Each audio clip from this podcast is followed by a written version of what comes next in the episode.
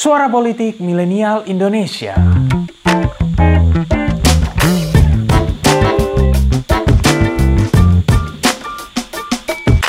The only problem with Microsoft is they just have no taste.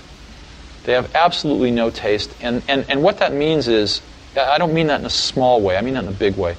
In the sense that they don't think of original ideas and they don't bring much culture into their product. No, Apple uh, got started about three years after Microsoft, and they've had some huge ups and downs. You know, I, I wrote a basic for the very first Apple II computer. Uh, Microsoft wrote uh, more applications for the Macintosh than any other company.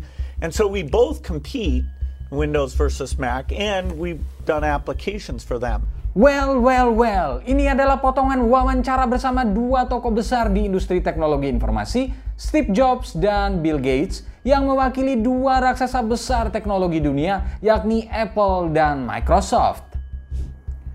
Dua entitas bisnis ini masuk dalam kelompok The Big Five IT Companies bersama Google, Facebook, dan Amazon, serta menjadi wajah dari pertarungan sistem operasi yang paling banyak digunakan di dunia saat ini, yakni Windows versus Mac OS.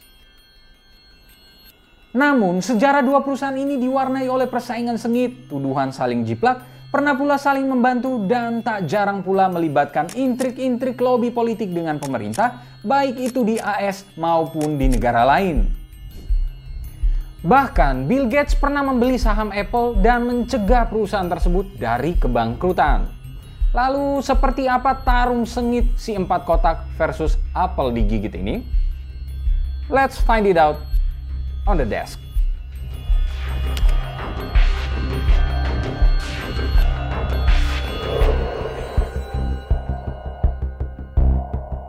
Sebelum bahas benturan dua perusahaan ini, baiklah kita flashback sejenak untuk melihat sejarah keduanya. Microsoft didirikan pada 4 April 1975 oleh Bill Gates dan Paul Allen di New Mexico.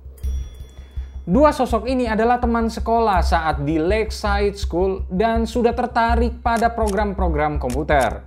Allen berkuliah di Washington State University namun memutuskan untuk drop out setelah dua tahun berkuliah. Ia kemudian datang menemui Gates yang saat itu berkuliah di Harvard University dan bilang, Bro, ikutan gua drop out juga dong, biar keren dan kita bisa bikin Microsoft bareng-bareng. And Bill Gates was like, heck yeah bro, why not? And then kita menyaksikan dua orang drop out dari kampus mendirikan perusahaan multi-bilioner. Multi-bilioner. Microsoft itu sendiri merupakan singkatan dari microcomputer software. Yes, zaman-zaman itu komputer yang ada masih segede gaban. Seukuran kamar kosan ada kali ya. Jadi microkomputer adalah bentuk kecil dari komputer-komputer itu. Dan dari namanya, kita tahu bahwa Microsoft memang bergerak membuat program. Salah satu program pertamanya adalah semacam penerjemah untuk BASIC, yaitu sejenis bahasa program level tinggi untuk microkomputer Altair 8800.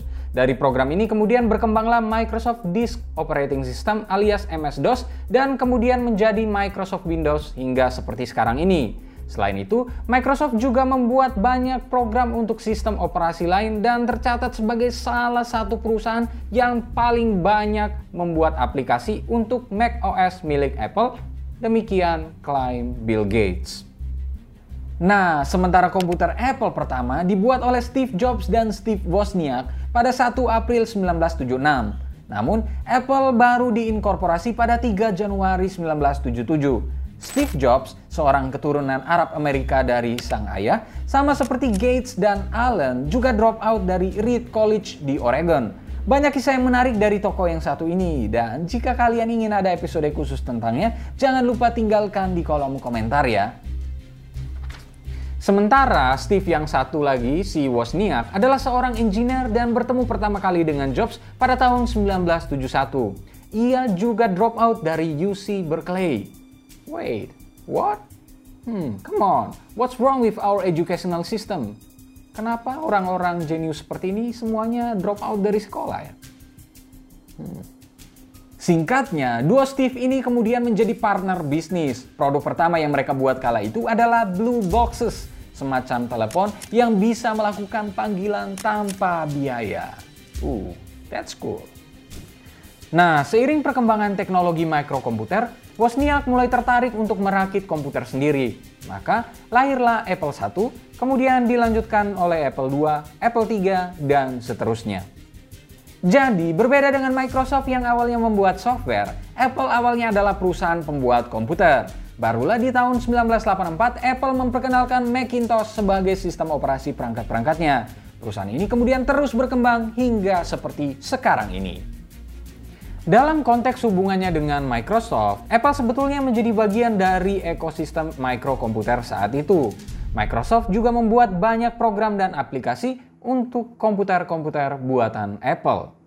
Namun, belakangan Microsoft mengembangkan sendiri sistem operasinya dan menjadi pesaing dari sistem operasi milik Apple. Bahkan, muncul tuduhan bahwa Microsoft menjiplak teknologi milik Apple. Salah satu teknologi yang dimaksud adalah Graphical User Interface yang menurut Apple mencontek miliknya yang dipakai di komputer Lisa buatan Apple. You stole my software.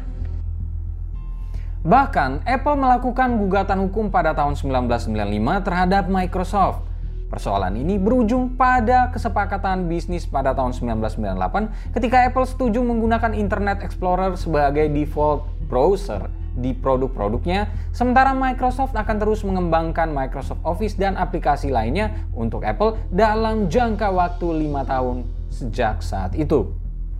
Perjanjian perdamaian ini, jika ingin disebut demikian, juga terjadi lewat aksi Microsoft membeli saham Apple senilai 150 juta dolar atau sekitar 2,2 triliun rupiah kurs saat ini pada tahun 1997. Yes, itu semuanya duit. Era ini adalah ketika Apple sempat mengalami keterpurukannya. Sempat ditinggal Steve Jobs pada tahun 1985, Apple memang mengalami ups and downs. Bahkan, masa depan perusahaan tersebut sempat suram sebelum akhirnya Jobs bergabung kembali pada tahun 1997. Buat yang belum tahu kisahnya, pada tahun 1983, Steve Jobs merekrut John Scully untuk menjadi CEO Apple. Scully saat itu merupakan presiden PepsiCo yang tengah naik daun. Namun pada akhirnya perbedaan visi di antara Scully dengan Jobs pada akhirnya malah membuat Jobs dan Wozniak hengkang dari perusahaan tersebut pada tahun 1985.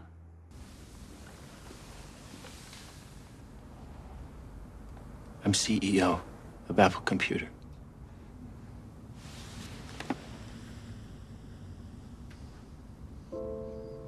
Hiring you was the worst mistake I have ever made. Steve, it doesn't have to be this way. Ada banyak spekulasi terkait alasan Microsoft melakukan pembelian ini. Beberapa pihak sempat menuduh Microsoft melakukan hal ini agar tetap mempunyai musuh sehingga terhindar dari tuduhan monopoli yang bisa buruk bagi perusahaan tersebut. Dalam ilmu marketing, seperti yang pernah kita bahas dalam video AS versus Tiongkok, bisa kalian saksikan di sini. Hal ini biasa disebut sebagai aksi creating the enemy. Yang jelas, aksi pembelian saham ini mengembalikan Apple ke jalur yang benar dan terus berkembang lewat produk-produk revolusioner lainnya seperti iPhone, iPod, iPad, dan lain sebagainya. Kisah ini juga menjadi gambaran benturan dua brand untuk bersama-sama mengukuhkan posisinya di pasar. Apple juga berkembang menjadi perusahaan dengan keuntungan paling besar di dunia. Well, jika bicara tentang market share, Windows memang merajai dengan menguasai sekitar 77% pasar sistem operasi desktop di seluruh dunia saat ini berbanding 17% milik macOS. Namun, jika bicara tentang total pendapatan, Apple unggul jauh dengan total pendapatan lebih dari dua kali lipat milik Microsoft di tahun 2019 misalnya. Selain itu, dari sisi total nilai perusahaan pun Apple unggul dengan nilai mencapai 2 triliun US dollar pada tahun 2020 dan jadi perusahaan AS pertama yang meraih posisi ini. Itu kalau dirupiahkan mencapai sekitar 29.942 triliun rupiah. Wow, PDB Indonesia aja totalnya hanya mencapai 15.833 triliun pada tahun 2019 lalu. Jadi Apple itu bisa dibilang nilainya hampir setara dua Indonesia loh. Sementara total nilai Microsoft sendiri mencapai 1,6 triliun US dollar atau sekitar 23.953 triliun rupiah. Menariknya, perusahaan-perusahaan seperti Apple dan Microsoft nyatanya juga terlibat dalam berbagai proses politik. Pada tahun 2017 lalu misalnya, bersama dengan Google, Amazon, dan Facebook, mereka menghabiskan hampir 50 juta dolar untuk keperluan lobby-lobby bisnis terhadap pemerintah AS. Uh. Sementara, Forbes mencatat bahwa antara tahun 2005 hingga 2018, perusahaan-perusahaan ini menghabiskan dana hingga 582 juta dolar untuk melobi anggota Kongres AS. Kepentingan yang ingin dicapai adalah terkait dengan regulasi yang berhubungan dengan bisnis mereka, misalnya terkait hak cipta dan lain sebagainya. Konteks pengaruh politiknya ini nyatanya juga terjadi di Indonesia ibu kota baru kita misalnya, disebut-sebut membuat Microsoft tertarik untuk berinvestasi dalam pembangunan teknologinya di sana. Hmm, that's interesting. Yang jelas, kita akhirnya mendapatkan gambaran bahwa perusahaan seperti Apple dan Microsoft di balik latar belakang pendirian yang punya banyak kisah menarik juga menyimpan sejarah pertautan politik dengan negara. Hmm, menarik juga ya, ternyata para pendiri perusahaan-perusahaan ini kebanyakan drop out dari kampus.